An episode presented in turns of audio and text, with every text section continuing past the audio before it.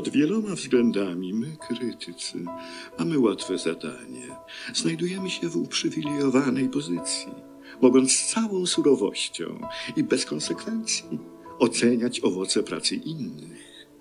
Lubujemy się w recenzjach negatywnych, bo ich pisanie i lektura dają najwięcej przyjemności. Ale bolesna prawda jest taka, że nasza pisanina jest warta mniej niż kuchenne odpadki, których często dotyczy. Zdarza się jednak, że czasem i krytyk musi zaryzykować.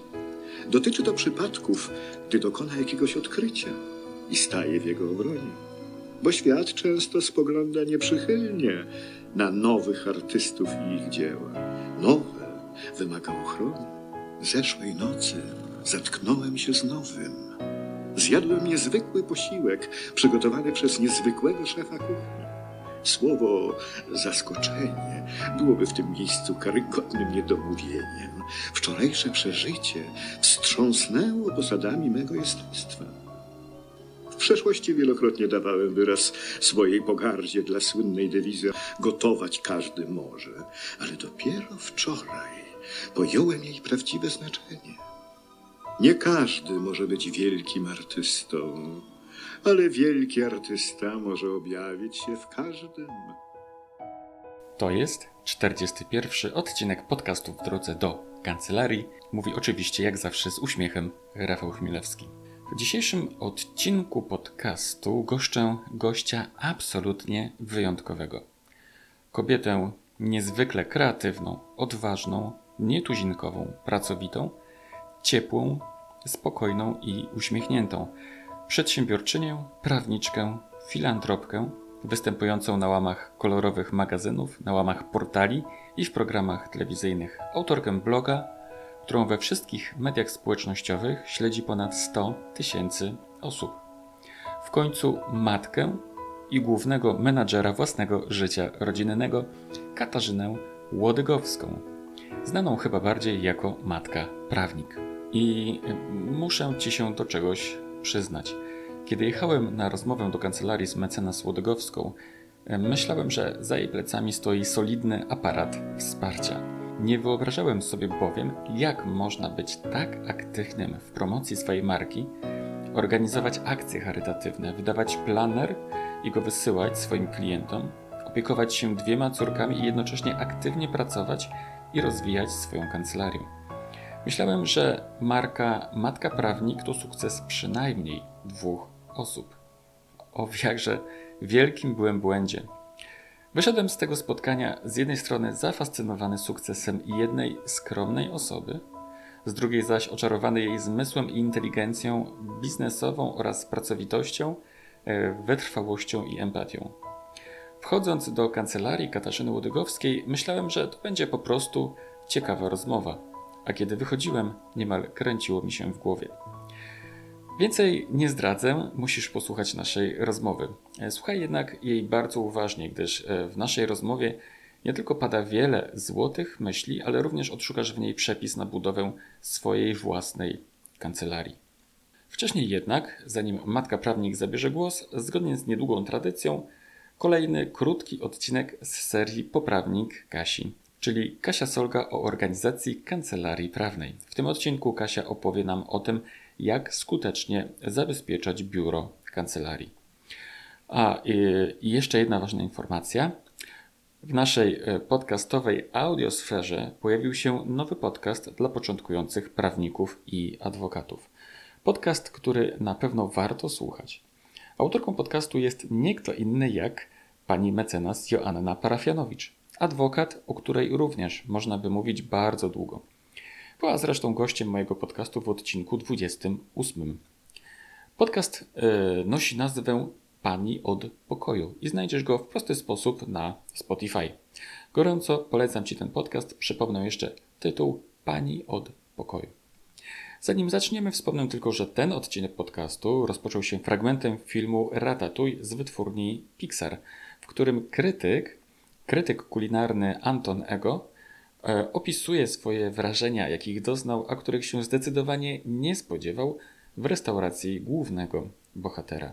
Słowa Antona chyba dobrze opisują mój stan ducha po wyjściu z kancelarii Kasi Łodygowskiej. A podcast w drodze do kancelarii jest jak zawsze słonecznie wspierany przez słoneczny Weblex. Zapraszam. Kasiu, to dzisiaj jest czas na sekret numer dwa. Powiedz, o czym będziesz mówiła. E, Dziś o zabezpieczeniu biura. Ostatnio rozmawialiśmy o zabezpieczeniu już akt, tak? czyli Tak. e, zapewnieniu ochrony przed e, osobami na przykład, które są po godzinach, tak? panią sprzątaczką, czy osobami, które włamałyby się e, nam do biura takiej dodatkowej bariery. E, Natomiast dziś porozmawiamy sobie o tym, jak w ogóle zabezpieczyć e, kancelarię przed niepowołanym dostępem. Tak? Czyli żeby ktoś nie wszedł Nie wszedł do kancelarii bez, bez naszej wiedzy. Yy, No, oczywistym zabezpieczeniem jest y, klucz, tak? I, Mhm. I jeśli mamy kancelarię w osobnym budynku, po prostu jest to zabezpieczenie jak najbardziej moim zdaniem ok, jeśli nie musimy tego klucza nikomu udostępniać. Natomiast jeśli mamy wynajęty pokój w dużym biurowcu, no to już y, zwykle y, chociażby ze względów przeciwpożarowych jest wymagane, żeby ktoś inny, tak? Jakiś menedżer budynku miał również dostęp do tego pomieszczenia. I jeśli ten klucz y, tej osobie udostępniamy, no to skąd mamy pewność, że po naszym wyjściu ona nie otworzy drzwi i nie y, grzebie tak? Y, Tak. w naszych dokumentach. I na to tak naprawdę jest proste zabezpieczenie, a mianowicie y, kupujemy bezpieczną kopertę i pakujemy ten klucz do bezpiecznej koperty. Koperta jest opisana datą, załączona jest procedura postępowania w przypadku, kiedy dostęp do pomieszczenia kancelarii będzie niezbędny. I to po pierwsze mm, gwarantuje nam, że będziemy wiedzieć tak, o tym, że ktoś y, do tej kancelarii wszedł i będziemy mogli podjąć y, odpowiednie środki. No i ochrona, jeśli będzie widziała konieczność wejścia do kancelarii, też ma jasno na karteczce, do kogo powinna zadzwonić, do kogo się zwrócić o zgodę, tak, jak to zrobić. W tym momencie, na przykład w takich sytuacjach, kiedy ktoś dzwoni do nas, mówi, że zostawiliśmy światło i czy oni mogą wejść i zgasić, my możemy powiedzieć nie, tak? Mhm. Płacimy za prąd, niech się świeci. Tak. E, Więc to jest taki, taki e, prosty sposób. Natomiast ja bardzo polecam też, e, żeby uniknąć w ogóle zamieszania z kluczami, dorabiania kluczy, ryzyka tego, że pracownik, któremu powierzymy, powierzymy klucze, dorobi sobie i potem nie odda, tak? albo nie odda wszystkich kopii, jest wprowadzenie mm, dostępu za pomocą klamki z kodem. E, To jest fajny e, pomysł, e, uwalnia też od noszenia e, kluczy i naprawdę niedrogi, bo takie urządzenia zaczynają się od 300 zł i całkiem nieźle się sprawdzają. Wspomnę może, że istnieją rozwiązania zasilane na baterie. Tak naprawdę można w tym momencie to zamontować do każdych drzwi, nie ma konieczności mm, dodatkowej instalacji elektrycznej. Ustalamy kod.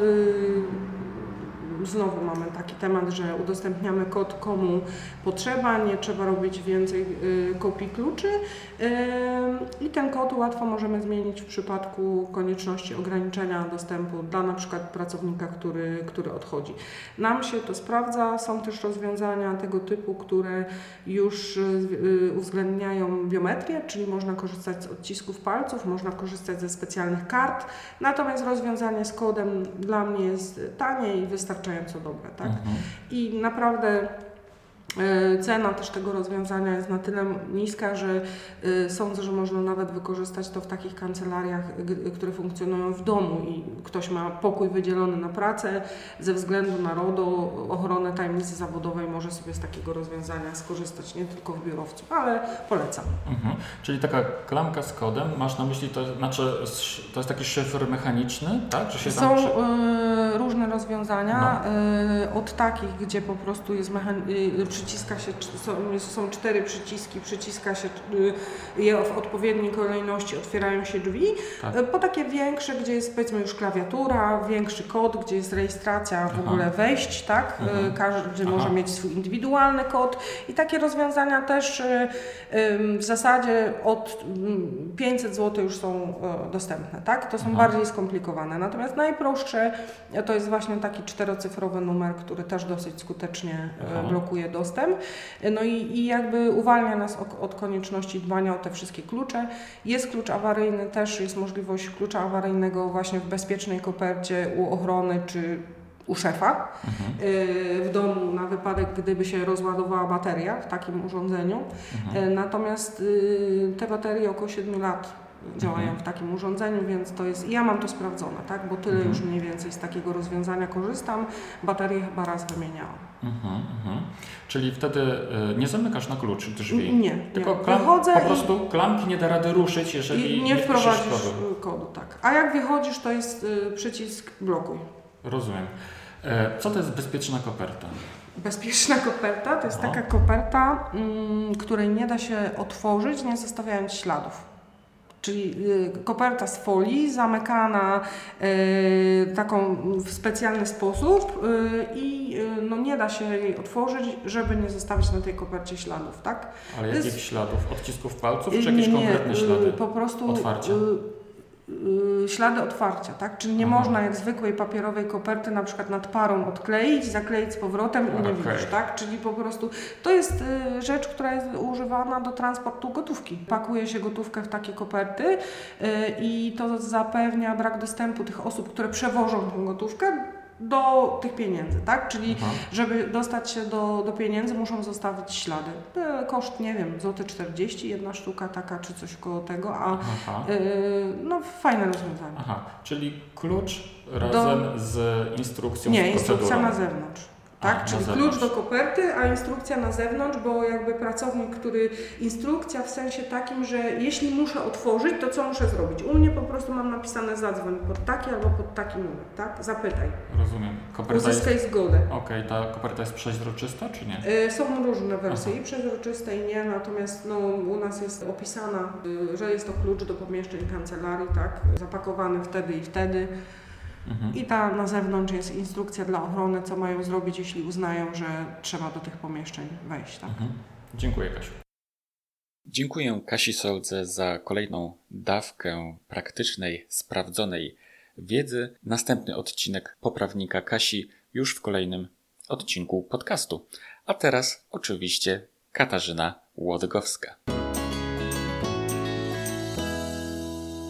Gościem dzisiejszego podcastu jest e, Katarzyna Łodygowska, znana wszystkim jako matka prawnik.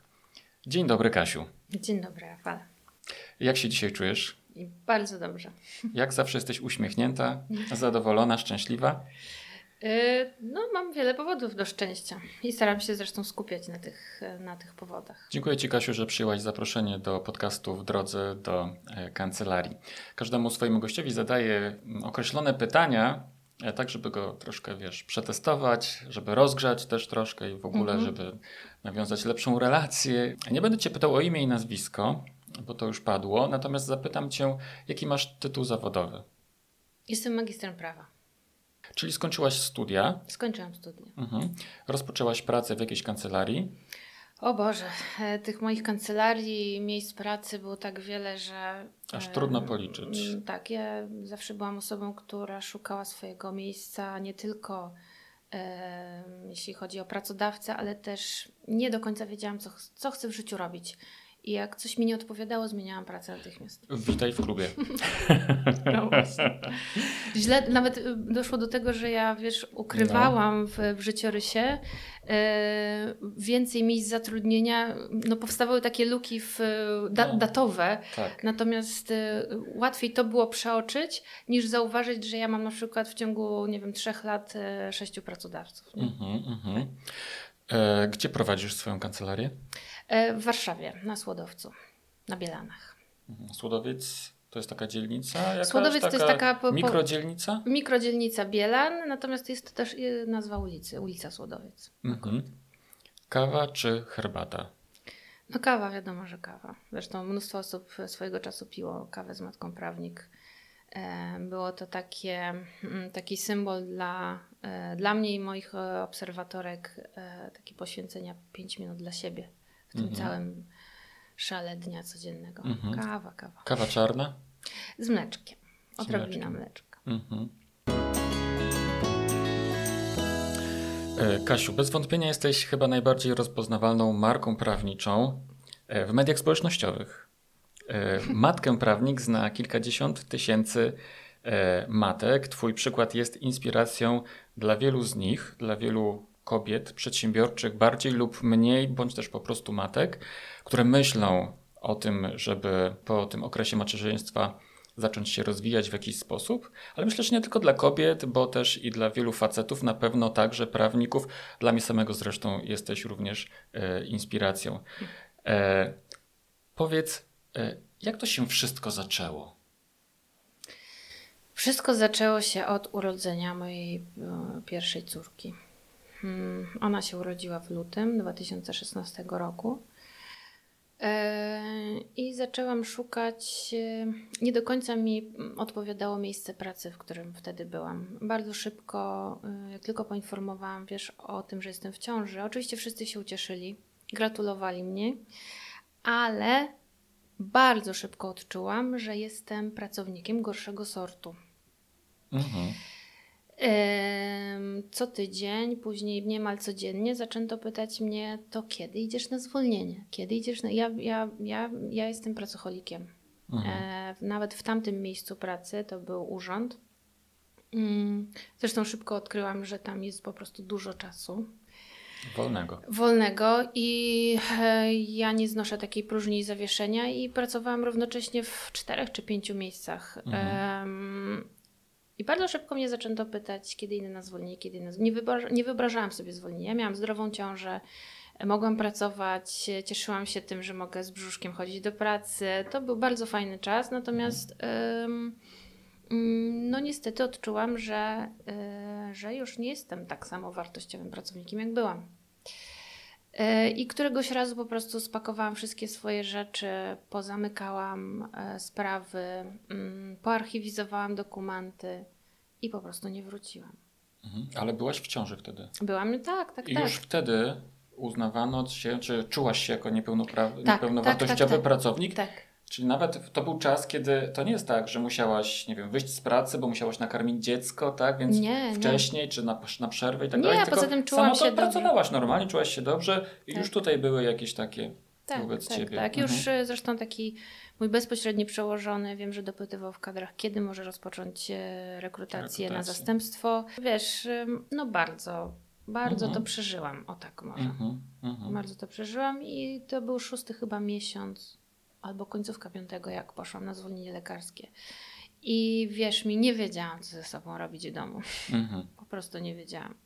Natomiast wiedziałam podświadomie, że do tej pracy nie wrócę i że muszę zrobić coś, żeby zmienić swoje życie. Mhm. A jak już moja córka się urodziła, to im, im więcej miała miesięcy, tym bardziej byłam tego pewna, że muszę wymyśleć coś, żeby połączyć sobie e, byciem niezależną, nie tylko finansowo, ale przede wszystkim wiesz, takim, taką codziennością, żeby nikt mi nie mówił, że moim głównym obowiązkiem jest przychodzenie punktualnie do pracy, Tak. żeby nikt mi nie mówił, że jak moje dziecko się rozchoruje, em, no przecież masz babcię, babcia nie może się zająć. Mm, Całe życie jednak gdzieś tam podświadomie dążyłam do, do tworzenia działalności gospodarczej. Natomiast nigdy wcześniej nie miałam tyle odwagi, co po urodzeniu dziecka i mm, motywacji, Mhm. bo córka stała się motywatorem, żebym, Mhm. żebym nie poświęcała całego życia pracy, żebym Mhm. mogła jednak rozwijać się zawodowo i patrzeć, jak ona rośnie i Mhm. uczestniczyć w tym. Mhm. Czyli też masz takie spostrzeżenia, że e, dzieci, posiadanie dzieci, dzieci w ogóle, no nie, dodaje odwagi, tak? Stajemy się inni. Tak, tak, e, tak, to jest to moje motto, e, bój się i działaj. To nie jest tak, że ja się No tak. pozbyłam wszystkich swoich No lęków, wiadomo. e, natomiast mam, dla, mam komu może pokazywać teraz, że warto odważyć się. Tak. Bo wcześniej tego nie miałam, więc e, człowiek gdzieś tam różne rzeczy odpuszczał.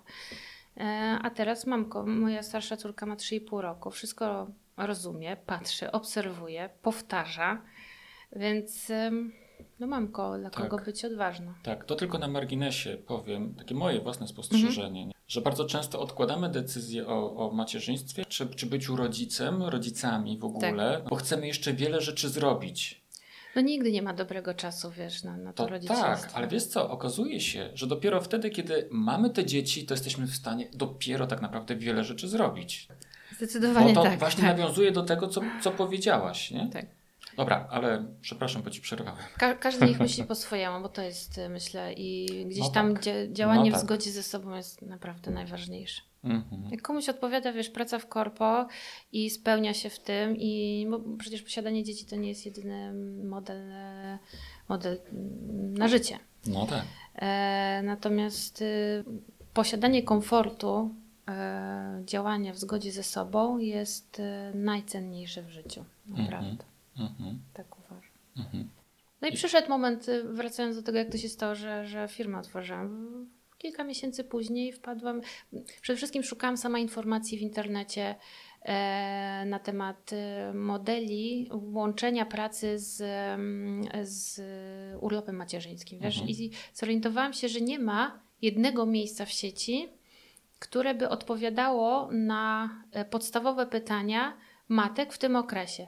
Bo stwierdziłam, że skoro ja szukam em, odpowiedzi na pytanie, jak połączyć macierzyństwo z pracą, ale na własnych warunkach, niekoniecznie, żeby to było otworzenie działalności, ale żeby bardziej elastycznie do tego po- podejść, to stwierdziłam, że przecież ja nie jestem jakaś wyjątkowa.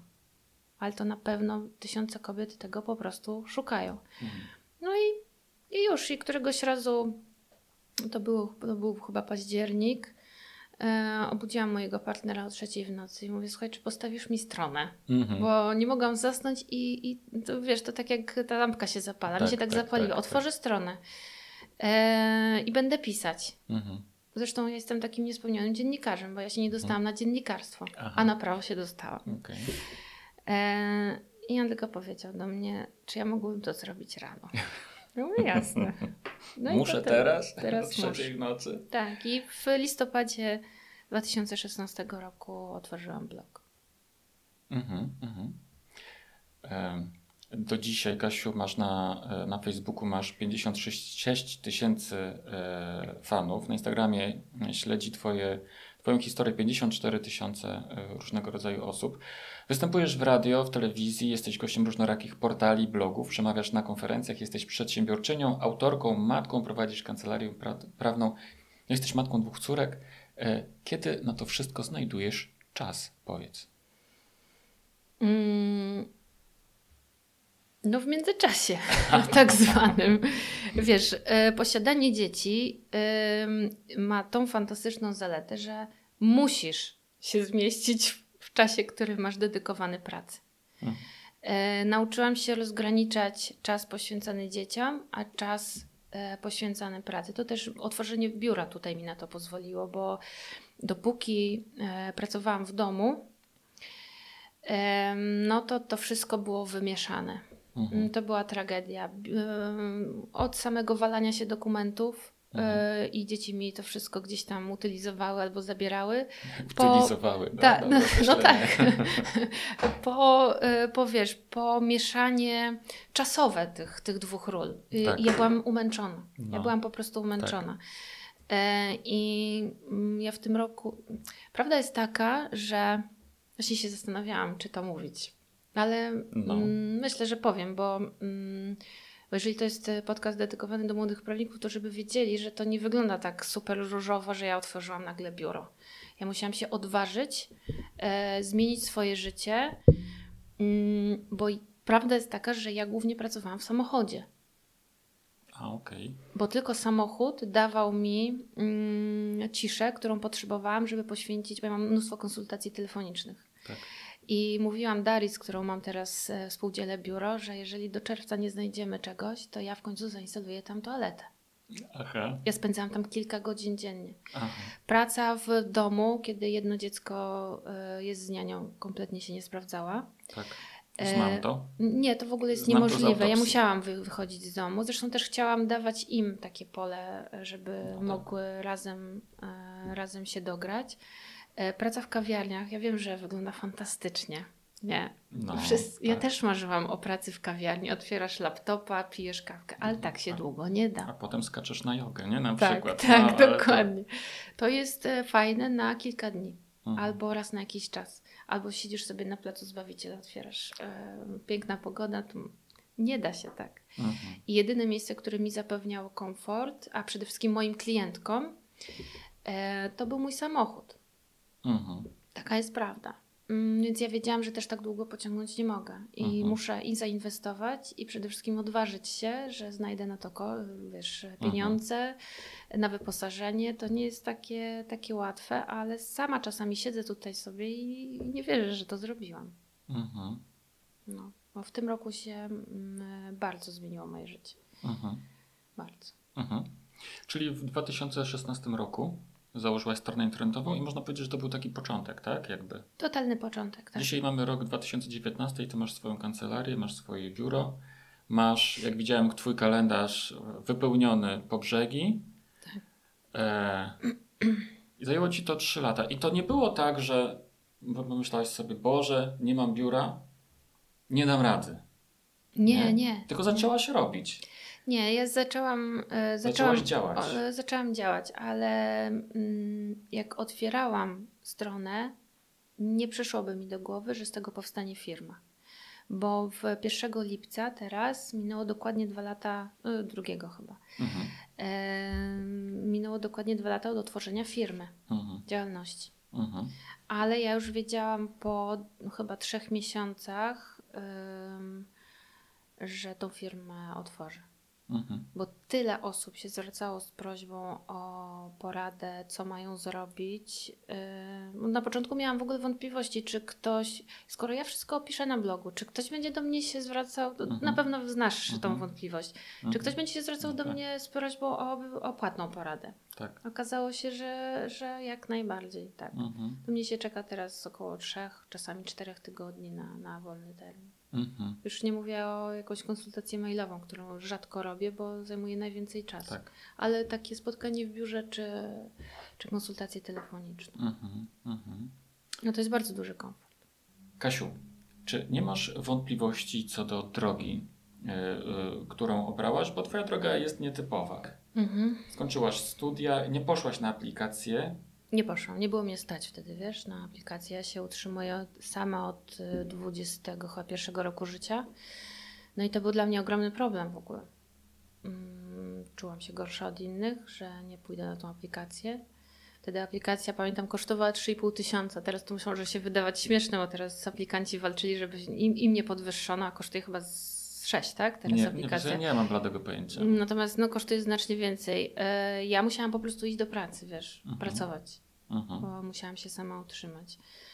E, Gdzieś tam ta aplikacja była zawsze w perspektywie, miałam odkładać pieniądze, natomiast jak się, chyba jak się nie pójdzie od razu po studiach, to gdzieś tam później człowiek wpada w takie tryby zawodowe, zarabiania już tych pieniędzy, że nie wraca się później. Niechętnie wraca człowiek do takiej nauki. Coś mi się zdaje, nie? Znam to. No. Miałaś urlop dziekański? Czy E, nie? bo- było blisko. Było było blisko, To może tak. dobrze, że nie, nie skorzystałaś, bo ja Bo skorzystałem. bym nie sko- skończyła studiów pewnie, tak? I wrócić potem do tego samego trybu, do tych nawyków na e, nauki jest cholernie trudno. Nie? Tak, ja nie byłem tak, już w stanie wierzę. potem e, tego zrobić. Ale masz jeszcze, Kasiu, możliwość napisania doktoratu. I Mhm. jako pani doktor możesz wpisać się potem na listę zawodową. Wiem, Jako adwokat, radca prawny, myślałaś o takiej ścieżce? Tak, myślałam. Myślałam. Ja mam za sobą podejście do egzaminu adwokackiego. Y, To były czasy jeszcze, kiedy nie było etyki na, e, na egzaminie i ten egzamin trwał chyba trzy dni. Aha. Ym, I powiem Ci, że naprawdę dobrze mi poszedł, gdyby No. nie to, że źle rozplanowałam trzeci dzień, gdzie tam było administracyjne chyba i gospodarcze. I po prostu nie zdążyłam gospodarczego, wiesz. I y, tak to, tak to przeżyłam, że ja chciałam w ogóle rzucać zawód. Mhm. Ja w, wtedy mm, zaliczyłam rok pracy w eventach. Aha. Także, ale to był, to był akurat nieszczęśliwy okres dla pracy w eventach, bo mm, drobny kryzys gospodarczy był i to były pierwsze koszty, które firmy cięły na eventy. No. Także wszystko mi w moim życiu mówi, że masz wrócić jednak do tego prawa. No ja gdzieś tam mam poczucie takie, że to nie jest jedyne, co ja mogę w życiu robić, bo mm, akurat w tym, co, czym się zajmuję, moim zdaniem w ogóle nie chodzi o bycie prawnikiem, wiesz? Ja bardzo dobrze bym się spełniała w pracy po prostu z ludźmi, gdzie trzeba o nich zadbać i zaopiekować się nimi. Bo to, co ja często słyszę od klientek, że one czują się zaopiekowane. Bardzo często. Wiesz Dlatego jasne, myślę o tym, żeby gdzieś tam No w moim życiorysie lepiej to wyglądało, albo było DR przed, e, przed tym. E, Gdzieś tam mm, mam takie poczucie, że fajnie by było poświęcić się troszeczkę pracy naukowej, bo, bo, bo to lubię. Natomiast na razie to nie jest e, ten czas. Na razie mam małe dzieci, muszę skupić się po prostu na zarabianiu pieniędzy. Mm, No i, i tyle. No rozwoju tej, tej początkowej działalności, jaką było, jest otworzenie biura, bo to też wymaga dużo wysiłku. Na razie. E, Kasiu, muszę e, zapytać Cię jeszcze o, o dwie e, ważne dla, dla mnie przynajmniej rzeczy, Mhm. o żeglarstwo i o muzykę. Mhm. To może zacznijmy od żeglarstwa, Dobrze. bo napisałaś mi kiedyś, że, że bardzo lubisz pływać i żeglować, tak? Powiedz, skąd Tak. to się wzięło? Nie wiem skąd się wzięło. To już, to już wiesz co, trwa kilkanaście lat. Ym, Mąż mojej mamy jest bosmanem w porcie. Więc gdzieś tam to żeglarstwo W od, jakim porcie? e, w Piaskach, A, okej. mm, e, w korektywie. Mhm. Yy, więc gdzieś to, to żeglarstwo w- takim moim już dorosłym życiu się przejawi, prze- przeplata gdzieś tam w, w życiu. Zawsze chciałam zrobić patent, no i kiedyś dostałam po prostu w prezencie zrobienie patentu, no i to zrobiłam. I od tego się chyba zaczęło, że mogłam Mhm. sama, bo jakoś mnie nigdy nie pociągało, mm, wiesz, pływanie z kimś. Zawsze Mhm. chciałam stać za sterami. Tak. E, No i od kiedy mam ten patent, no to, no to po prostu to robię. Mhm. Ale... Zresztą z dziewczynami już byłam, wiesz, na. swoimi, tak, tak? tak, Jedna spała wprawdzie, No. natomiast drugiej się podobało. No, naj, najfajniejsze było włożenie kapoka. Mhm, Nie? mhm. E, Czy w takim razie jesteś też organizatorką tych rejsów, które, które masz? Które... Nie, obecnie nie mam czasu, wiesz, na to. Obecnie nie mam czasu, skupiam się na dwóch na razie totalnie sferach mojego życia, czyli dzieciach i pracy. Mhm, tak, E. ale, ale ostatnio pamiętam na Instagramie właśnie Twoją przygodę na, na Mazurach, tak? Mhm. Mhm. Czy to Ty zorganizowałaś wtedy tą, tą przygodę? Tak, czy to tak, po tak, prostu tak. ktoś inny powiedział Ci, Kasia, słuchaj, ja płynę, tak? Czy chcesz popłynąć? Nie, Mogę wziąć nie, córki? No nie. pewnie. E. Nie, nie, nie, nie. To ja zorganizowałam ten wyjazd. To był taki krótki, kilkudniowy urlop po prostu. I jak mam kilku, kilka dni wolnego, to moja pierwsza myśl to jest pojechać na Mazury. Mhm. Na pewno. I czym pływasz zazwyczaj? Tym, co jest e, w porcie. Najczęściej to są jakieś sasanki albo tango. Tango Mhm. jest bardzo wdzięcznym, e, Mhm. takim rodzinnym Mhm. jachtem. Mhm. A tango jakie? 760, Aha, jeśli dobrze to, to, turystyczne, tak? Tango. Tak, tak, tak, tak. No, szeroka dupka i, Mhm. i każdy wejdzie. Spokojnie, za bardzo się nie przechyla. Tak, tak, tak, tak. Nie, z, z dziećmi się inaczej. Nie, z dziećmi w ogóle jest troszeczkę inaczej, bo mm, raz, że prowadzisz inaczej samochód, nie wiem, czy ty też tak masz. Ja jestem kierowcą, który bardzo szybko jeździ. Yy, lubię dynamiczną jazdę, natomiast z dziećmi jeżdżę troszeczkę jak emeryt. No i tak samo Mhm. jest z jachtem. Aha. Nie, foka nie, nie rozciągam. Znaczy, to też, no to też inaczej, bo to był ich pierwszy raz w tym roku. Aha, tak. E, więc, em, więc pilnowaliśmy, żeby tych przychyłów nie było, no Tak, bo to jednak tak. małe dzieci. Tak, tak się stresują i, na, i żeby ten stres Żeby nie zdradzić, nie, nie został, tak, tak, nie? tak, tak. Mhm. Natomiast ta moja starsza córka jest taka bardzo odważna, e, Mhm. więc em, natomiast em, powiem Ci, że dwugodzinny rejs to był dla niej za, za długi, no nudziła się, no ile Mhm. można patrzeć e, na tafle wody Mhm. bez bajek jeszcze, Mhm. no. No tak, ile ona ma lat? Trzy i pół. 3,5. A, to nawet tyłu nie możesz jej dać do ręki jeszcze, Tak, nie? tak, No tak, tak, no tak. tak. Tak. Tak, bo wiesz co, ja w tym roku byłem ze swoim Jaśkiem, nie? Po raz Mhm. pierwszy też we dwóch pojechaliśmy. E, No ale jemu dałem ster do ręki. On ma już 11, 12 Nie, lat, no ma, to więc to już zupełnie co innego jest. Tak. Dobrze, a jeśli chodzi o tą muzykę, bo powiedziałaś mi przed e, naszą rozmową, że wciąż grasz Mhm, tak, na fortepianie. tak. Mhm. Skończyłaś szkołę muzyczną? Tak, skończyłam szkołę muzyczną pierwszego stopnia w Warszawie. Kiedyś rodzice kupili do domu pianino. Yy, No i to pianino jeździ za mną, gdzie się tam nie przeprowadza. Prostu. Mhm, mhm, mhm. I co lubisz sobie pograć na pianinie? Różnie. Bardzo lubię Chopina grać. Bardzo. To jakiś sentyment mi ze szkoły muzycznej jeszcze został. Ym, jest Chopina co? Mazurki, nokturny? Jakieś? Polonezy, Polonezy. bardziej, tak. Mhm. I Jak kiedyś występowałam w Filharmonii Narodowej na takim koncercie, są, są bardzo znane koncerty cioci Jadzi. Tak. I kiedyś występowałam na takim koncercie i do dzisiaj, do dzisiaj pamiętam, jak ogromny to stres był dla mnie. Yy, Wyobraź sobie, wchodzę na, na tą scenę, mm, zaczynam grać i przestaję. Taki to był dla mnie duży stres i musiałam zacząć od początku. No. Do dzisiaj to pamiętam. Mam ile, ile plakat. miałaś lat wtedy? Właśnie nie pamiętam, ale myślę, że wiesz co, ze 12. Aha. Bo, Okej. to, bo to jest dla takich dzieci, nie? Tak. I, I młodszych. No, także mm, pamiętam, co to był za utwór właśnie, właśnie Chopina, także mm, i pewnie dlatego gdzieś tam mi sentyment akurat do niego został. Mhm. Mm, Natomiast bardzo lubię też Bacha e, grać. Mhm. E, ostatnio próbuję e, swoich sił z Ellą Fitzgerald, także takie bardziej Ale to już, roz, nowoczesne ale i to już rozrywka. No. Tak. no Bach polifoniczny, to co z Bacha? Lubisz pograć? Wiesz co, z Bacha dawno nie grałam. Mhm. Jak ja już mam okazję, a mam bardzo rzadko teraz okazję usiąść i coś zagrać, to to jest jednak Chopin. Chopin. No, No ale wiesz, powiem Ci szczerze tak, bo skończyłaś pierwszą sz- e, szkołę muzyczną pierwszego stopnia, tak? tak. To ile było? 6 lat? wiesz co, ja byłam uznawana za tak zwane dziecko dość mocno uzdolnione i ja No. chyba zrobiłam e, trzy lata w jeden rok. Aha. Pamiętam, e, zrobiłam pierwszą klasę i później druga, trzecia była, czy, czy dwie, dwie klasy w jeden rok. Mhm.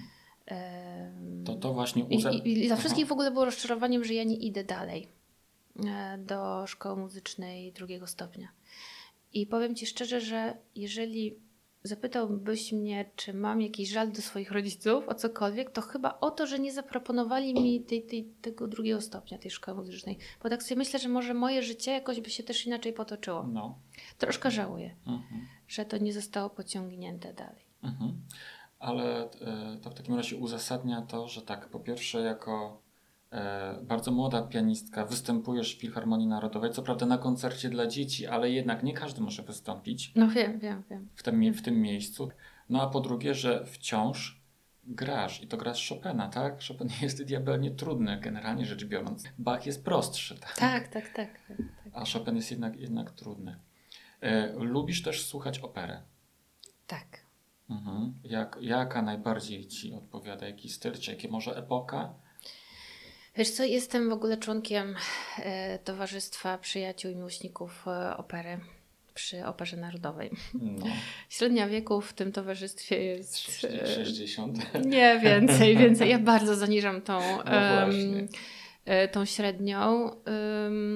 Znaczy w ogóle z tym towarzystwem to jest, mam bardzo duży sentyment, bo na każde spotkanie chodziłam zawsze z moją babcią, która zaraziła mnie chyba tym, mm, tą... No bo to nie jest jakoś bardzo popularne, że w tym wieku się aż tak kocha operę. Natomiast moja babcia mnie tym zaraziła i chyba odziedziczyłam po niej w genach e, miłość do tej muzyki. Mm, moja babcia zmarła, wiesz, 12 dni przed narodzinami mojej drugiej córki. Mhm. Zmarła dokładnie o tej samej godzinie, co ona się urodziła. Mhm.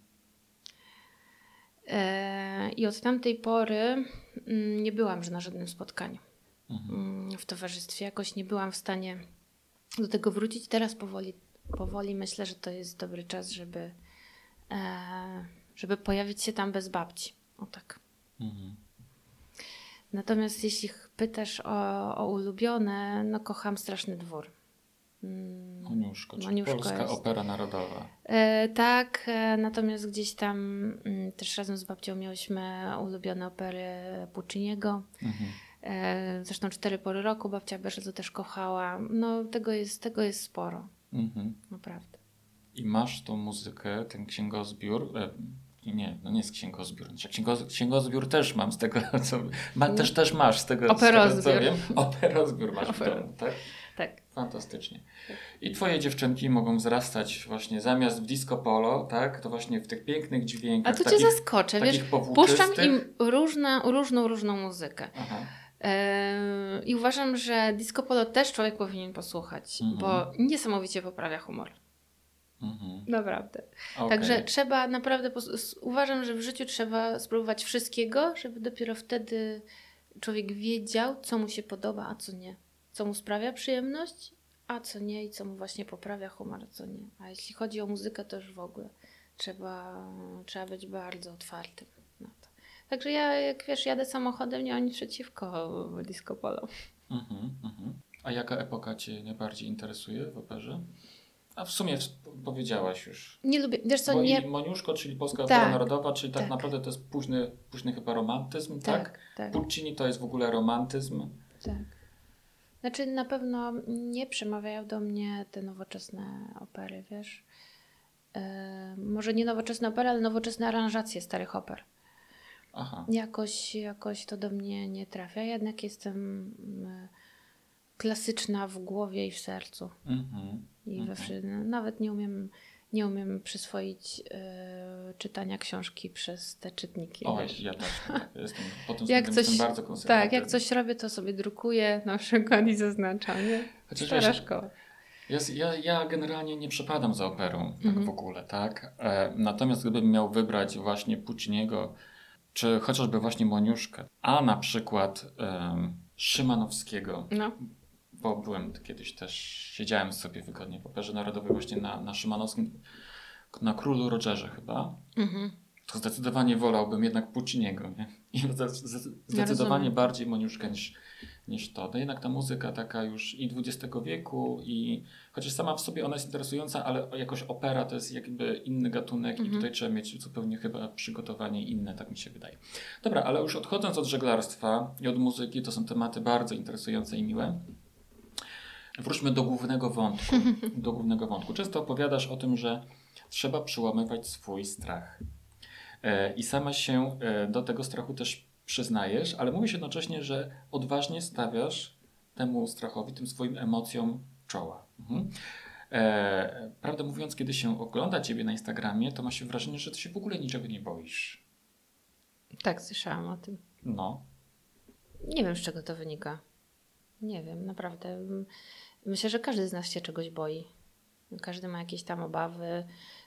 Wiesz, kobiety mają yy, jeszcze bardziej pod górkę chyba niż faceci, bo my jesteśmy wychowywane w takim, yy, w takim poczuciu, że powinnyśmy być grzeczne, em, nie wychylać się. No i to ma przełożenie na każdą sferę życia, nie tylko na prywatną, ale również zawodową. Ile z nas, kobiet, siedziało, nie wiem, na zebraniu całego, nie wiem, działu, departamentu i szef o coś pyta.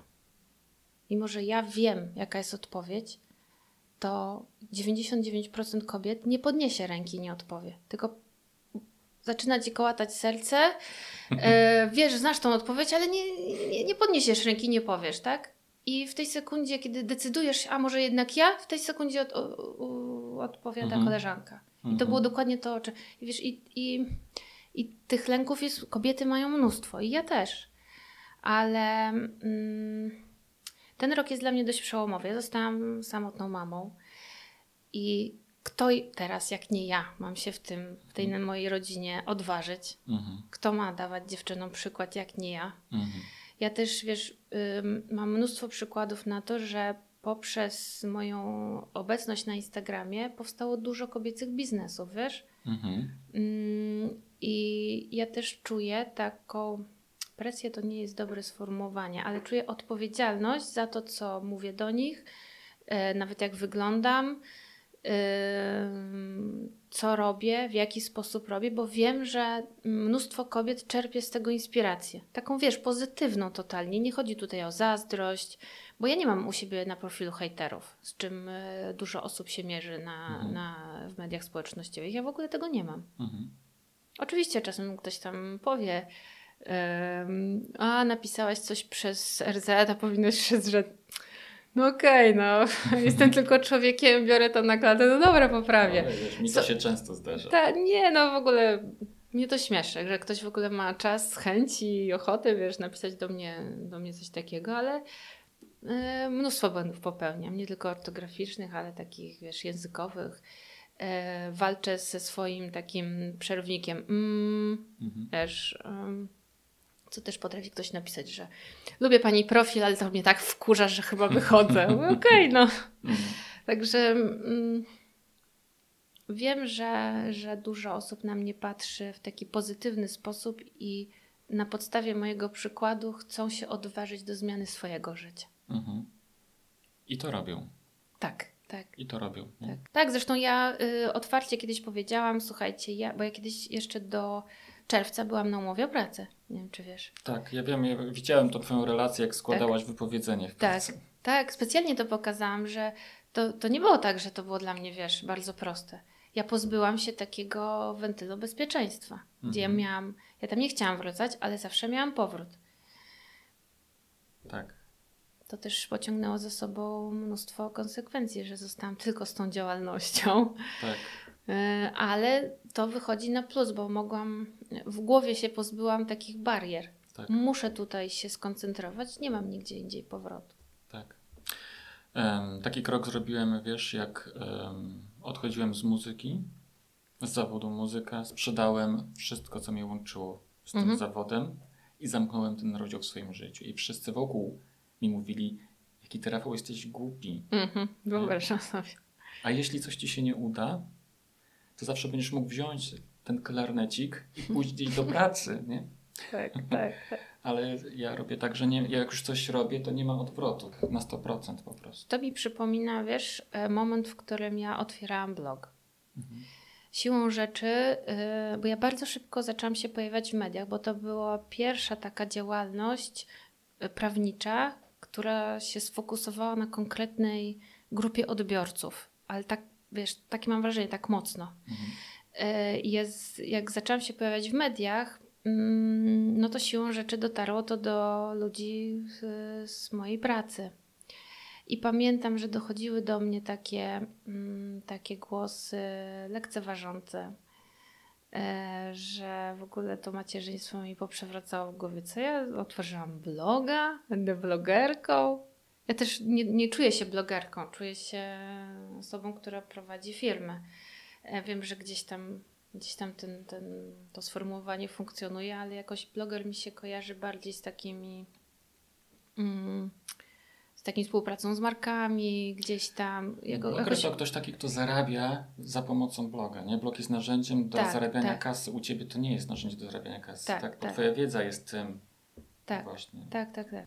Ale to właśnie mi ta, ta historia z tym klarnetem mi przypomina, że, Tak? że było, było, były te moje początki takie uważane za śmieszne. Mhm, mhm. Wiesz co, kiedy ja zacząłem prowadzić swojego bloga 2007 roku, kiedy jeszcze siedziałem w korporacji w KPMG, wtedy w dziale podatków międzynarodowych, to zacząłem pisać bloga podwójne opodatkowanie.pl o podatkach, nie? Mhm.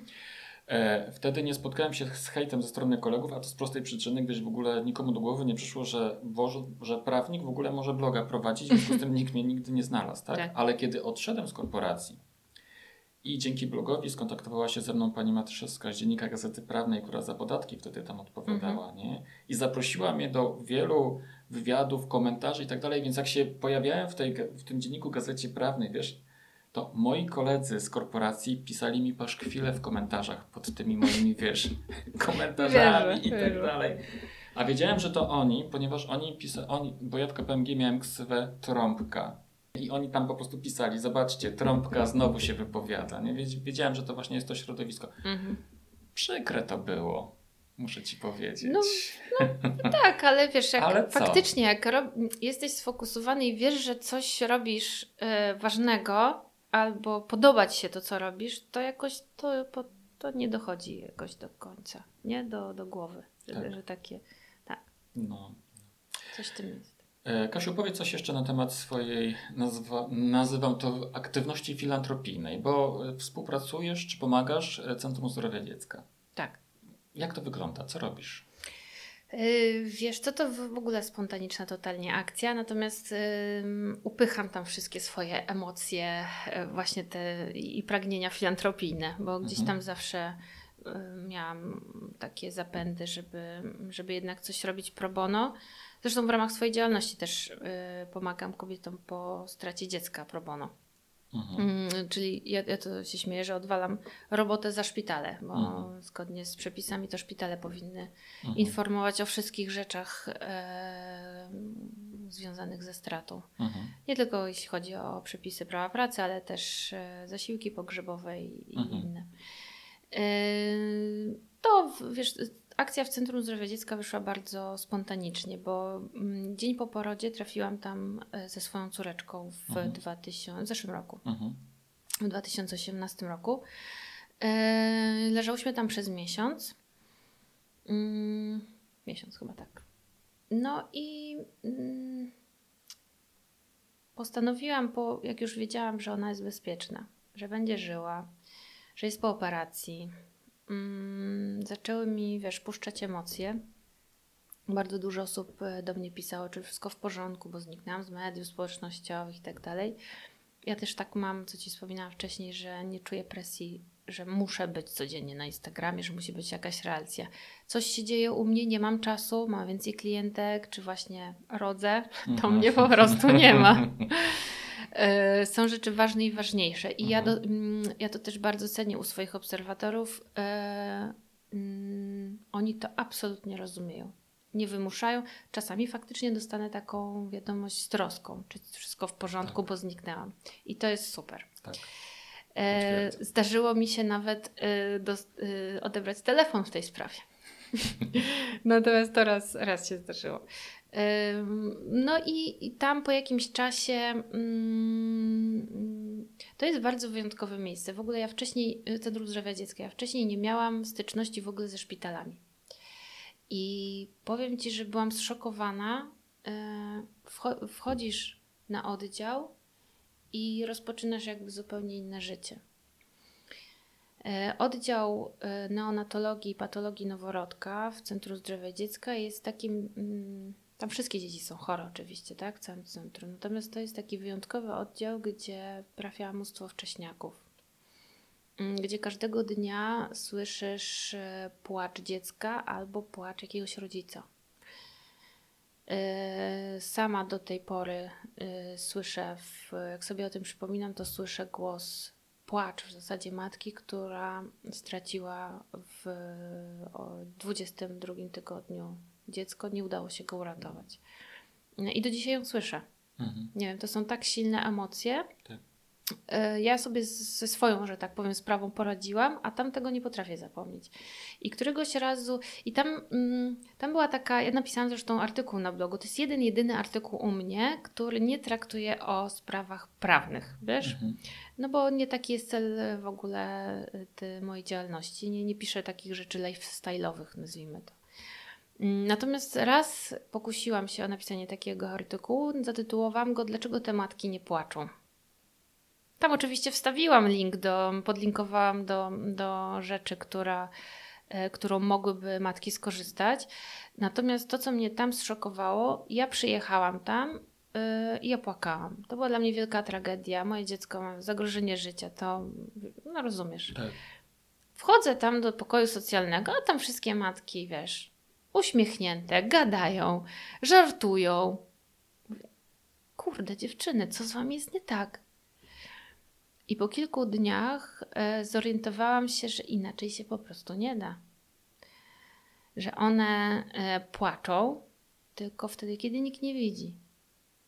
Mhm. Inaczej by zwariowały po prostu. I bardzo szybko weszłam w te same tryby co one.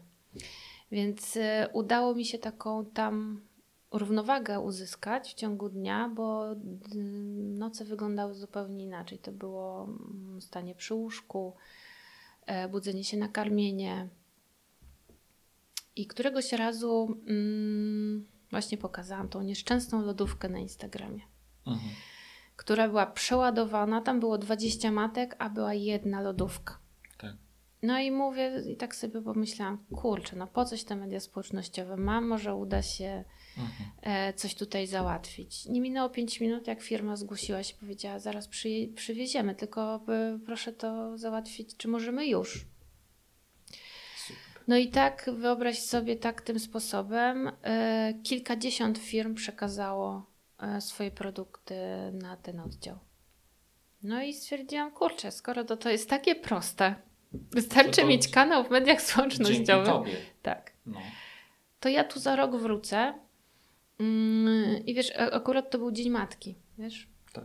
To był w okolicy Dnia Matki i stwierdziłam, że zrobię coś dla tych matek, bo ja dostałam tyle, mm, tyle wsparcia od zupełnie obcych kobiet.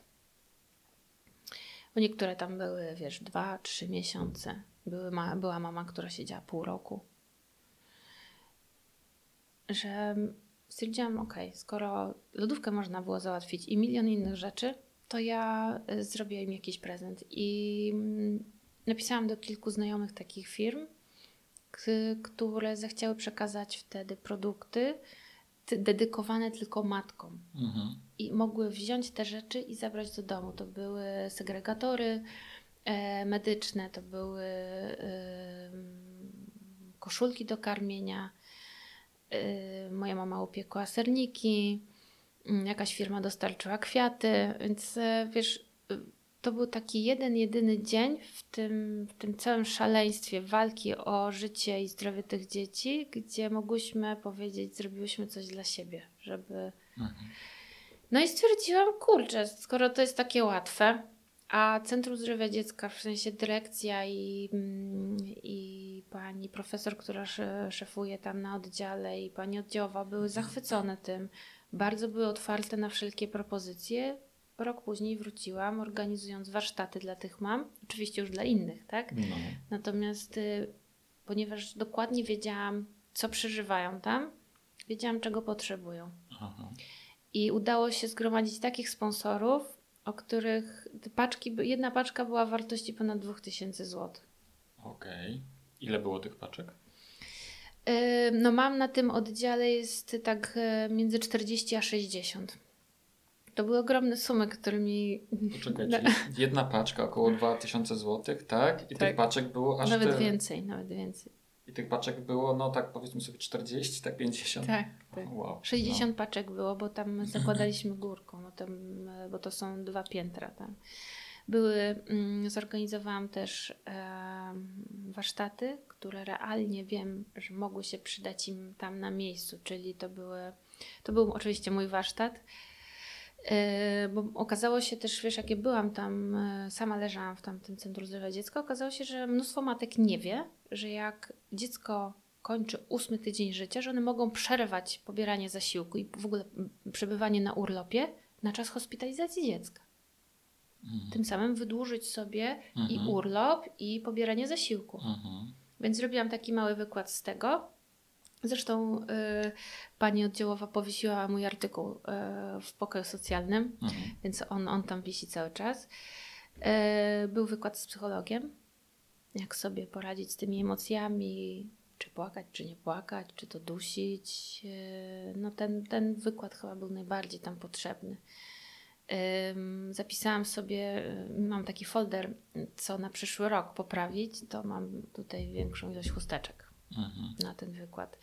Był też wykład z kosmetologiem, czyli co mogą zrobić mimo tej całej sytuacji, w której są, żeby jednak zadbać po porodzie o siebie. Mhm. E, bo ba, ja, ja byłam po cięciu cesarskim i bardzo dobrze wiem, jak zaniedbałam pewne rzeczy, no bo dziecko się liczyło. Więc chciałam też im troszkę do głowy włożyć, że wiem, w jakiej sytuacji jesteście, ale chociaż jakieś minimum o siebie zadbajcie. Mhm. I był wykład e, z fizjoterapeutą urologicznym, czyli też coś, co im tu w tym momencie realnie się przyda. Czyli zorganizowałaś rodzaj konferencji tak naprawdę. Tak. Będziesz to powtarzać? E, tak, e, będę tam wracać e, do końca świata co rok, bo I- mam po prostu dług do spłacenia, I wiesz. dłużej, no. Tak, e, natomiast e, nie wiem, czy uda mi się w przyszłym roku, natomiast docelowo chciałabym, żeby to był Dzień Matki dla całego Centrum Zdrowia Dziecka, bo tutaj na razie skupiłam się tylko i wyłącznie na tym oddziale, na którym sama leżałam. Tak. Natomiast ym, na razie nie mam chyba takich mocy przerobowych. Natomiast myślę, że spokojnie można by samą tą konferencję zorganizować dla wszystkich chętnych matek i również ojców, którzy będą chcieli przyjść, bo tam e, mają warunki na takie konferencje. Zmieńmy temat, przejdźmy do konkretów. Prowadzisz kancelarię jednoosobową, czy, czy też zatrudniasz kogoś do pomocy? Zatrudniam. E, Zatrudniam, mam asystentkę, bo no nie, sama bym nie dała rady już przy takiej ilości klientów i do, do mnie się ciężko też dozwonić. Mm. Zatrudniam asystentkę, natomiast mam, mam tak zwaną wirtualną asystentkę, czyli zlecam jej Mhm. na bieżąco to, co potrzebuję zrobić, a nie muszę tego ja robić. Mhm. Ale to też wymaga ode mnie nauczenia się delegowania, bo jak każdy E, Przedsiębiorca chyba początkujący uważałam, że jestem w stanie ogarnąć wszystko i sama. No. Mm, Wyzbyłam się już tego. Mhm. E, No i czasami zatrudniam e, kogoś na zlecenie, w zależności od potrzeb. Mhm. Są to prawnicy albo aplikanci. Mhm. A asystentka wirtualna co robi dla ciebie? Wiesz co, mogę Ci podać przykład webinaru, który ostatnio robiłam. E, To ona wysłała rzeczy do ludzi, e, w sensie maile, ona pilnowała płatności, taką totalnie administracyjną otoczkę i ja skupiłam się tylko i wyłącznie na, e, na merytoryce. Okej. Kosiu, powiedz mi, jak, jak według Ciebie wygląda dzisiaj promocja kancelarii prawnej?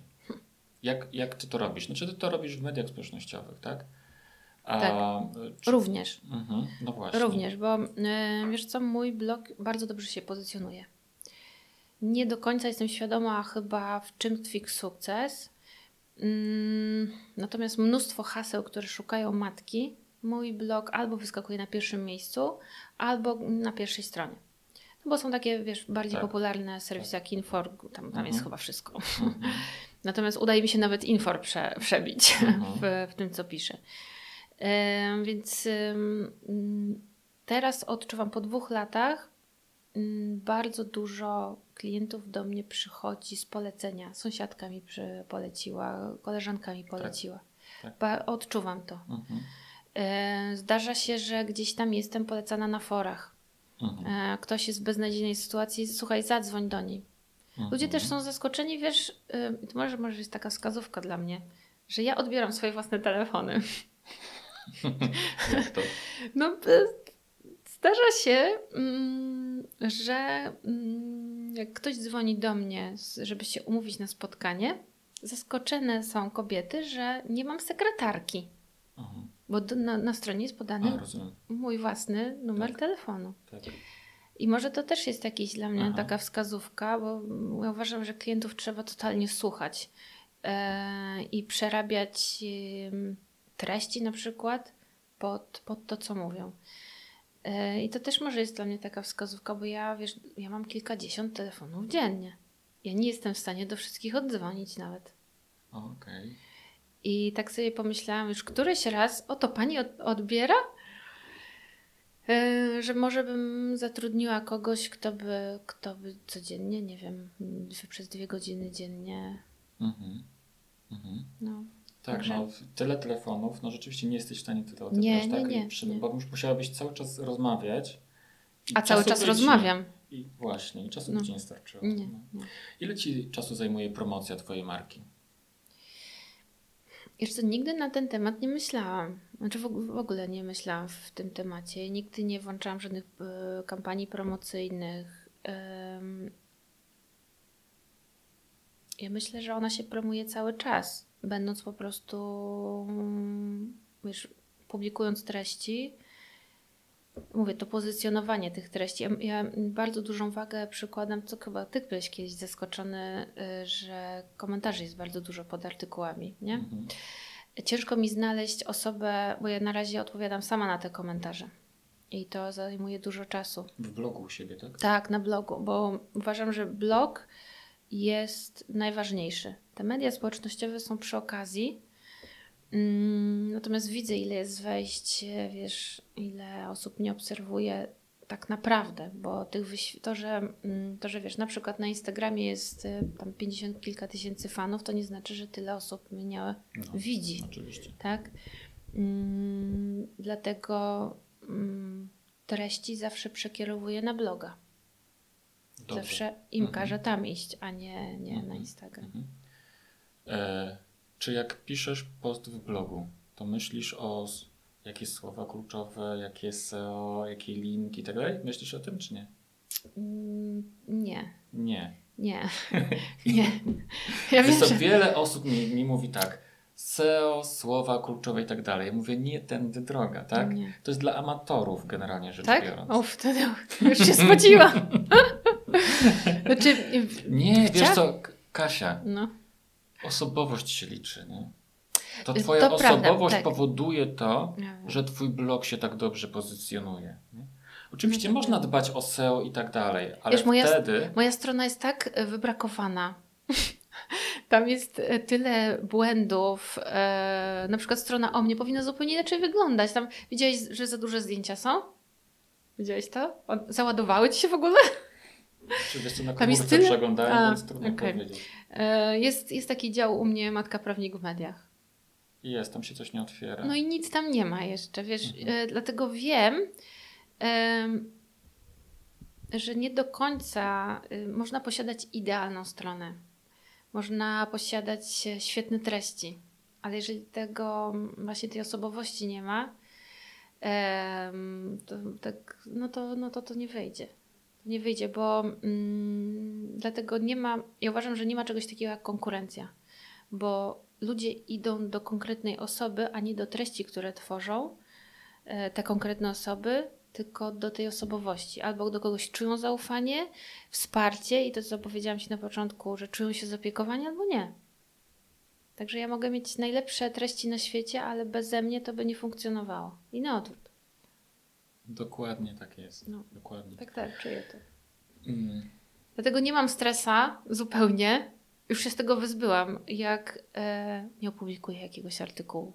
Bo są takie wytyczne, że raz na tydzień, raz No na tak, dwa tak, tygodnie. no to no jest- fajniej by było. Tak, to jest tak zwany marketing dla, wiesz, dla bystrzaków. Tak, to w tej książce można właśnie marketing dla bystrzaków, czy prowadzenie bloga dla bystrzaków. Okej, tak, to jest dla właśnie dla przedszkolaków, dla amatorów, tak. Jeśli chcesz mieć bloga, to tak właśnie powinieneś robić, tak? Tak. Ale wiesz, ale to to tylko działa do pewnego momentu, tak? A potem, a, bo to działa do tego momentu, e, do którego cię konkurencja nie zaczyna zjadać, bo ma lepsze SEO, bo ma więcej kasy na pozycjonowanie, czy na, nie wiem na co, tak? Mhm, No. mhm. Ale potem ten taki zawodowy marketing to jest po prostu, wiesz, twoja własna osobowość i takim jesteś, nie? Okej. No tak, tak, tak. Czuję to absolutnie pod uchem. Znaczy nie mówię tego do ciebie, tylko mówię Nie, tak generalnie tak, ja rzecz biorąc, nie? Bo właśnie ty to doskonale robisz, tak? Ty, ty to czujesz od tak po prostu, nie? E, miałaś jakieś trudności w promocji marki swojej? Matka Prawnik? Tak, uważam, że właśnie to jest twoja marka, nie? Tak przynajmniej mi się wydaje, Matka Prawnik, nie?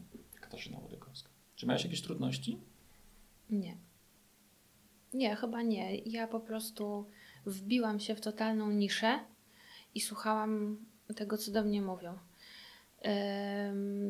Ja się wbiłam, że tak powiem, na artykule, który napisałam kilka miesięcy po otworzeniu bloga o y, prawach, jakie przysługują matkom po poronieniach.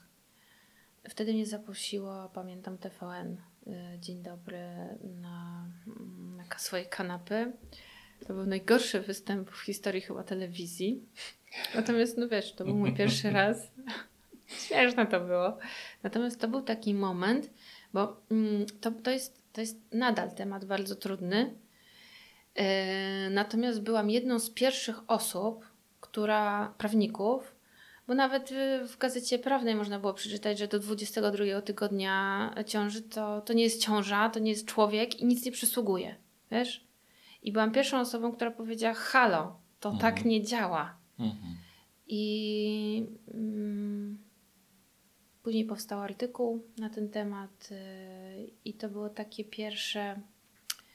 Pierwszy, I dlatego nie, chyba nigdy nie miałam problemów z promocją tego. Mhm.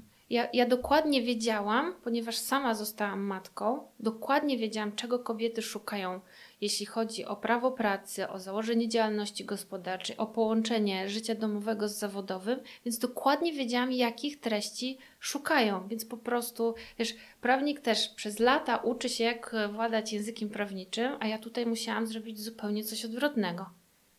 Jak to, co czytamy, wiesz, w orzecznictwie, w kodeksie, no, jak te wszystkie rzeczy przełożyć na zwykły język, który trafi do, e, do zwykłej matki. Więc to, to było na początku wyzwanie. Ja na początku tworzyłam takie treści. Ogromne, długie, których nikt nie czytał. I z czasem doszłam do tego, że to muszą być krótsze, mogę podlinkować do czegoś innego. Także ja też się cały czas, wiesz, uczę. Ale nie miałam nigdy e, problemu z promocją. Zresztą mówię, to był pierwszy taki blog, który traktował o prawach matek, więc e, ludziom się to tak podobało, to było coś nowego, że sami sobie rozsyłali, powielali, udostępniali. Także nie. A skąd czerpiesz pomysły na kolejne artykuły w blogu? Od klientek. Od klientek, jak mówię Ci, totalnie słucham to co, to, co do mnie mówią. Ja wręcz zastanawiałam się na początku, zrobiłam sobie, pamiętam, jak otwierałam bloga plan, listę artykułów. Wyszło mi tak ze 20. Ja pierniczę i co ja będę dalej pisać? Okazało się, że tych tematów jest nieskończona ilość. Nieskończona ilość. Ja nie mam po prostu czasu na ich pisanie. Za, za- cały czas mam to w planach, właśnie tą regularność tych publikacji, natomiast jeszcze tego nie ogarnęłam. Zresztą Nie jest znane- najważniejsza ta regularność. Nie, ale na przykład przyzwyczaiłam ludzi, na przykład na Instagramie do kazusów. Mhm. To ja pierwsza wymyśliłam e, robienie quizów i kazusów. Mhm. Em, Wyszło to też, też byłam wtedy w szpitalu, e, drugi raz e, z tą młodszą córką i mm, zaczęłam, to był 1 sierpnia i zaczęłam od takiego quizu e, Pałacyk Michla, wiesz? Aha. Zrobiłam quiz a propos tej, tej piosenki. No bo tam jest dużo takich sformułowań starodawnych. Mhm. E, No i zrobiłam quiz, czy wiedzą, co to, co to znaczy i tak dalej. I ludziom się to spodobało i, i wpadłam na pomysł, a może takie quizy właśnie prawnicze. Prawnicze, no. No. Ludziom się to strasznie podobało i na pewno wrócę do tej formy, tylko muszę mieć czas, bo to zajmuje po prostu kupę czasu. Mhm. Kasiu, a jak sprzedajesz swoje usługi? Jak sprzedaję? Nie mam pojęcia. Nie, nie wiem, no sprzedawcą ja nie poszukuję jestem. takiego, wiesz, takiego świętego grala, nie? Tak, takiego sekretu po prostu, jak sprzedawać, żeby każdy wiedział już, jak to się sprzedaje. I z większością prawników, którzy mają sukcesy, No. jak ich pytam, jak sprzedają swoje usługi, to mówią, że oni nie sprzedają. No właśnie nie? chciałam to Dokładnie powiedzieć. to samo, co ty powiedziałaś. Nie wiem, nie wiem. Y, Na, na pewno szukam, na pewno zbieram sama w ramach swojej do, działalności doświadczenie. Patrzę, co się lepiej sprzedaje, a co gorzej. Czy większa sprzedaż jest na przykład, kiedy wrzucę na przykład webinary za wyższą cenę. Patrzę, czy te, które wrzucę za niższą, czy jest. Wiesz, mm, wiedzy nie sprzedaje się łatwo. To nie są ubranka dla dzieci. To. To No. nie jest coś, y, co, co idzie jak świeże bułeczki. Natomiast y, jeśli już miałabym się skupiać na takiej totalnej sprzedaży, no to trzeba ludzi po prostu przekonać, że tego potrzebują. Tylko nie wciskać im kitu, że potrzebują, bo ja tak mówię, tylko pokazać im, dlaczego potrzebują. Jakie korzyści płyną z tego, że będą mieli taki produkt albo inny. Mm, ale czy ja to robię? E, wiesz co, Nie nie, musisz. Nie musisz nawet o tym myśleć, tak? Jak masz dobrą obsługę klienta, a masz doskonałą obsługę klienta, uważam, że ważne. Słuchaj, polecenia, tak? Pole, uważam, Tak, że tak. za poleceniami stoi obsługa klienta. Jeżeli Tak. masz dbanie obsługę klienta, nie masz poleceń. A od No polecenia, a jak masz dobrą obsługę klienta, ludzie chcą cię polecać, chcą ci nawet pomagać przez te polecenia swoim znajomym, przyjaciołom, których, dla których też chcą bardzo dobrze. Tak, no to prawda. Chcą im dać coś najlepszego, czyli polecają ciebie, tak? I wtedy to się zaczyna kręcić, ale jakby źródłem jest Tak. obsługa klienta. I wtedy masz komfort taki, żeby powiedzieć, ja nie wiem, jak się sprzedaje, nie? Ja też nie wiem, w jaki sposób ja sprzedaję, tak? Po prostu wszystko się dzieje, ale jakby kluczem jest, w moim przekonaniu, obsługa klienta. Robisz to świetnie. Y, Tak, no, no czuję, że, że nie muszę wiele robić, żeby byli klienci. Żeby to się kręciło i robię. rozwijało właśnie. Tak, no od kiedy otworzyłam firmę, tak naprawdę nigdy nie zaliczyłam żadnych strat. Nie jestem na minusie czy pod krechą. No jest to no, duże osiągnięcie dla mnie. Na, nawet czasami się zastanawiam, czy to na pewno moje życie. Kasiu, zmieniając temat, czy masz radę jakąś dla początkujących prawników, początkujących kancelarii? Dla tych, wiesz, którzy Wiesz są po co? aplikacji. dla tych aplikacji. Wiesz co, ja jestem zawsze daleka od dawania komukolwiek rad, bo niby kim ja jestem, żeby dawać komuś rady. Wiesz, ostatnio miałam przyjemność e, przemawiać do prawników na konferencji. Tak. E, Ja widziałam, że oni kompletnie nie rozumieją, co ja do nich mówię, jak mówią, jak mówię, że czasy prawników za machoniowym biurkiem się skończyły. że najważniejsza jest y, y, autentyczność, nie pieniądze, bo pieniądze przyjdą w momencie, kiedy, kiedy będziemy dbali o, o klientów. I to nie ma znaczenia, czy to są osoby fizyczne, czy prawne, czy, czy to są firmy. Mm, widzi- Widziałam, że w ogóle nie rozumieją, co ja do nich mówię. A ile Widziałam osób to. było na sali? Z 50, Mhm. 60 może. Mhm. Oczywiście tam siedziały, mm, siedziały osoby, które widziałam, że działają w sieci i te osoby e, rozumiały i później podchodziły, gratulowały mi wystąpienia, bo no, było podobno w dziesiątkę. Natomiast e, widziałam, że wiele osób w ogóle, w ogóle nie wiedziały, o czym ja mówię, bo mm, zaczęło, bo to był w w ogóle wykład na, na temat jak zdobyć 50 tysięcy fanów na Facebooku. To był taki, wiesz, przewrotny No. e, temat, no bo przecież właśnie nie o to chodzi, tak? Mnóstwo, mm, mnóstwo prawników e, potrafi się zafiksować na takiej popularności, że te lajki to jest niezbędne. Ja wiesz, ja, ja nie za wiele myślę o sprzedaży usług swoich, nie za wiele myślę o środowisku prawniczym. E, po prostu robię swoje. Mm, Dbam o te moje mateczki. Mm, Coraz więcej e, ich do mnie przychodzi. E, Ostatnio podniosłam ceny. Musia, m, też mm, wiesz, musi mi wszystko się spinać, ale też mam nadzieję, że troszkę rozładuje mi ruch. E, No ale też, szczerze mówiąc, mam z tym problem, że podniosłam ceny. Ale myślisz, że to ci rozładuje ruch? To może być wręcz przeciwnie. Zobaczymy. Może jeszcze musisz. Zobaczymy. Jeszcze bardziej. No. Kasiu, a czego według Ciebie e, prawnicy powinni unikać? Początkujący prawnicy. Ech, mm, by- mm, hmm. Nie pytania. y, Jeżeli czegoś nie wiemy, mówimy, że nie wiemy. To jest, myślę, bolączka wielu osób.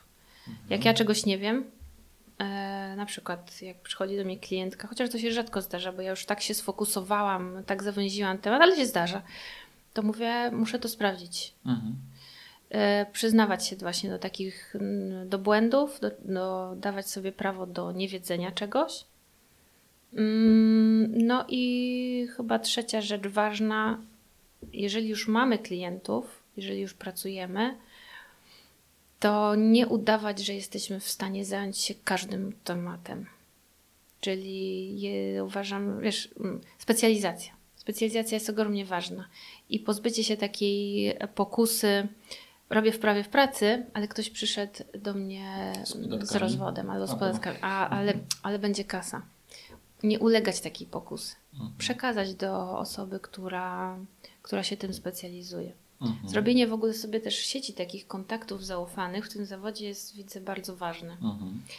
E, Bo ja mam mnóstwo klientów, którzy uważają, że skoro matka prawnik, to zajmuje się też prawem rodzinnym. Prawem rodzinnym się nie zajmuję, ale mam jedną osobę, której ufam, która e, mnie samą zresztą obsługiwała mm, i wiem, że potrafi zaopiekować się. I zawsze odsyłam. Mimo, że czasami mogłabym niektóre rzeczy spokojnie ogarnąć, e, wziąć pieniądze za to. Nie. Mam swoją specjalizację i wtedy dopiero w świat idzie em, taka informacja do ludzi, a od prawa pracy to tylko ta, Mhm. nie?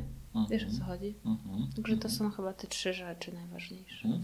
I tutaj dotknęłaś tematu specjalizacji. E, Myślę, że pytanie, że odpowiedź na pytanie, czy warto się w czymś specjalizować według Ciebie jest oczywista. To w ogóle jak słońce na niebie. Wiesz, boli cię ząb, idziesz do dentysty, a nie do ginekologa. A u nas w Polsce... Nie do kowala. a, głos. a, tak. A u nas, wiesz, cały czas prawnik jest od wszystkiego. Mhm. No to też kwestia nazywnictwa. Ym, No ale to jest absolutnie. Tylko w ten sposób jesteśmy w stanie faktycznie zgłębić temat, faktycznie komuś pomóc kompleksowo. Tylko i wyłącznie tak. I go zrozumieć. I go zrozumieć, jasne. Tak. A to rozumienie to jest właśnie to słuchanie, o czym mówiłaś wcześniej, nie? Tak, ja często, ja, wiesz co, zdarzają mi się takie porady mm, i konsultacje, gdzie nie do końca jestem potrzebna jako prawnik. Mhm. Naprawdę. I nawet czasami myślałam, żeby sobie może zrobić jakieś, jakieś dodatkowe, mm, nazwijmy to, kursy z, psychologii. Z psychologii, Mhm. tak, tak, żeby, ale mm, ilekroć mówię o tym komuś, mówię, ale ty nie potrzebujesz. Mhm. No ale no, czas, czas. Nie mam na razie na to czasu, ale na pewno kiedyś o tym sobie pomyślę. Może faktycznie nie potrzebujesz, bo często wystarczy człowieka po prostu posłuchać, dać mu się I wiesz co, i no mówię, ja mam taką specyficzną tą działkę z, ty, z tymi moimi Tak. matkami, że ja totalnie, ja, ja też nie miałam ostatnio łatwego życia, więc też du, dużo tematów przerobiłam, więc ym, te moje trudne doświadczenia y, powodują, że ja wiele rzeczy rozumiem, jestem w stanie postawić się po drugiej stronie i po prostu je zrozumieć. Mhm, mhm. Kasiu, a powiedz, um, co według Ciebie każdy prawnik powinien przeczytać? Pamiętnik adwokata. No dobrze, dziękuję. A poza, poza pamiętnikiem? Mam koleżanki, które uważają, że Szafrańskiego trzeba poczytać. Szafrańskiego nie, nie Szafrańskiego, Kominka. Przepraszam, A, się mylą. o blogowaniu, tak? Tak, tak, Mhm. tak. E, Natomiast, no, no wiesz, jak, jak ludzie cię nie Znaczy, polubią... kominek to jest Tomek Tomczyk. Tak, tak, może tak, tak, no. tak, tak, bo oni mi się mylą. E, Wiesz, to, to tak naprawdę wszystko się sprowadza, że albo cię ktoś lubi, szanuje i uważa za autorytet, albo nie, no. I no, można przyswajać różną wiedzę, tak jak z tym publikowaniem artykułów regularnym. No to jest to, jest to Mhm. samo. Nigdy niczego nie przeczytałam, więc nie, nie chcę nikomu doleć. Twój, wiesz co, twój, twoją książkę faktycznie przeczytałam, bo ja ją, ona mi w ręce wpadła już jak otworzyłam bloga. E, więc ym, chyba pół roku później, więc sobie ją czytałam pod kątem co zrobiłam dobrze, a co nie. Mhm. I później ją drugi raz czytałam. Co udało mi się, wiesz, tak już, gdzie można powiedzieć, że osiągnęłam sukces, Mhm. co mogę jeszcze poprawić. Mhm. Także, ale myślę, że to jest książka, do której się wraca. Mhm. Wiele osób mówi, że połknęli ją na plaży albo w jeden wieczór, tak, Tak. ale potem właśnie zaczęli Tak. do, niej, do niej wracać. Tak, tak, tak, tak. E, Wiesz, wiele osób też mówi, że to jest książka, która ich ins- zainspirowała do czegoś, do zmiany w życiu, czy tam, No bardzo czy tam, dobrze. Czy tam do czegoś innego. Ja się, wiesz, ja się zawsze śmieję z tego, że to kurde, nie? napisałem książkę, to jest wiesz, książka marketingowa, tak? Mhm. Poradnik dla Tak. osób, które chcą wiedzieć, w jaki sposób promować swoją kancelarię za pomocą bloga. Okazuje się, że nawet taką książkę można napisać tak, że ona kogoś inspiruje do zmiany w swoim własnym życiu. Nie? E, Kiedy ty napiszesz swoją książkę? Jezu, wszyscy mnie o to pytają. No, Wiesz, ja już tak naprawdę trochę napisałam, bo ja, e, ja mam w, w swojej ofercie taki kalendarz, planer dla kobiet, które wracają po urlopach związanych z macierzyństwem do pracy, więc tutaj jest taka wkładka merytoryczna. Mm. To jest taki, wiesz, kompendium wiedzy, co, co te matki muszą wiedzieć, żeby być chociaż znaczy, pracodawca zawsze będzie tą stroną silniejszą. Natomiast, żeby nie czuły się, yy, żeby się czuły komfortowo w rozmowie, mhm. bo to jest dla mnie bardzo ważne, żeby one nie czuły się gorsze, Mhm. żeby wiedziały, co im przysługuje. Mhm. Mogą zrezygnować świadomie z tych swoich praw, ale żeby to się wszystko działo u nich w głowie, że rezygnują świadomie. Mm, I w tym twoim w planerze jest tak, w tym, który ty wydajesz, tak, że tak, to jest kalendarz z przodu, tak, tak, tak, tak, ale z tyłu jest, są właśnie, jest ta treść taka merytoryczna. tak. Mhm. Mhm. Tak. Ale ja nie, nie czuję potrzeby wydawania książki. Kiedyś miałam propozycję z jednego wydawnictwa, em, ale ją odrzuciłam. Mm, To było wydawnictwo, gdzie. No, nieważne. Nie czuję po takiej Napiszesz, potrzeby. Kasia, napiszesz i sprzedasz jak Michał Szafrański, zarobisz na niej Milion, grubą tak? kasę. Tak. Jestem przekonany. Znaczy wiesz, e, treści, które ma Michał, e, no są do bardzo szerokiej publiczności i ludzie są zainteresowani tym, co on robi. Tutaj ja muszę przekonywać niektórych, że potrzebują wiedzieć takie rzeczy. To jest, wiesz, to jest o wiele cięższa praca. No, no wiesz, no wiadomo, tak? No jednak to jest wiedza prawna, Ja nie się nie- sprzedaje się jak świeże bułeczki, nie? Nawet jeżeli, wiesz, ja piszę w bardzo przystępny sposób. Czasami ktoś mi zarzuci, że ja właśnie nie używam języka prawniczego. Ale jeżeli mi zarzuca takie rzeczy, to właśnie nie rozumie, nie rozumie tego, co ja robię. Mhm. Bo ja nie mówię do prawników, tylko mówię do, y, do sąsiadki, e, do pani Marty. Wiesz, mm, ja jestem z tego dumna, że potrafię już tak Tak, napisać, żeby ktoś mnie zrozumiał. tak. Tak. E, ale nie czuję na razie potrzeby napisania książki, choć no stop, ktoś mnie o to pyta. Mhm, mhm. Mhm, tak. Myślę, że to jest akurat przed tobą jeszcze. E, Weź jeszcze tylko pod uwagę to, że ludzie, wiesz, jak mm, piszesz taką książkę, to ludzie ją kupują nie dlatego, że tam jest wiedza prawna, tylko dlatego, że to jest coś od ciebie. Nie? No wiem, wiem. I dlatego są w stanie zapłacić znacznie więcej niż tak po prostu w, księgarni. E, Kasiu, ale powiedz, e, jakie masz marzenia? Marzenia? Hm, dobre. Wiesz co, chciałabym, jeśli chodzi o zawodowe, chciałabym kiedyś e, stworzyć kancelarię, która będzie kompleksowo obsługiwała kobiety nie tylko na takim szczególnym etapie życia, jakim jest macierzyństwo, ale właśnie e, również przy rozwodach, przy alimentach, Mhm. przy różnych innych rzeczach, które dotykają kobiety. Fajnie by było tworzyć taką kancelarię. Mhm. Masz na to już jakiś plan? Czy to jest właśnie, czy Wiesz co, dopiero, dopiero otworzyłam biuro dwa, trzy miesiące temu, daj mi chwilkę jeszcze, daj A, mi kolejne no. trzy miesiące.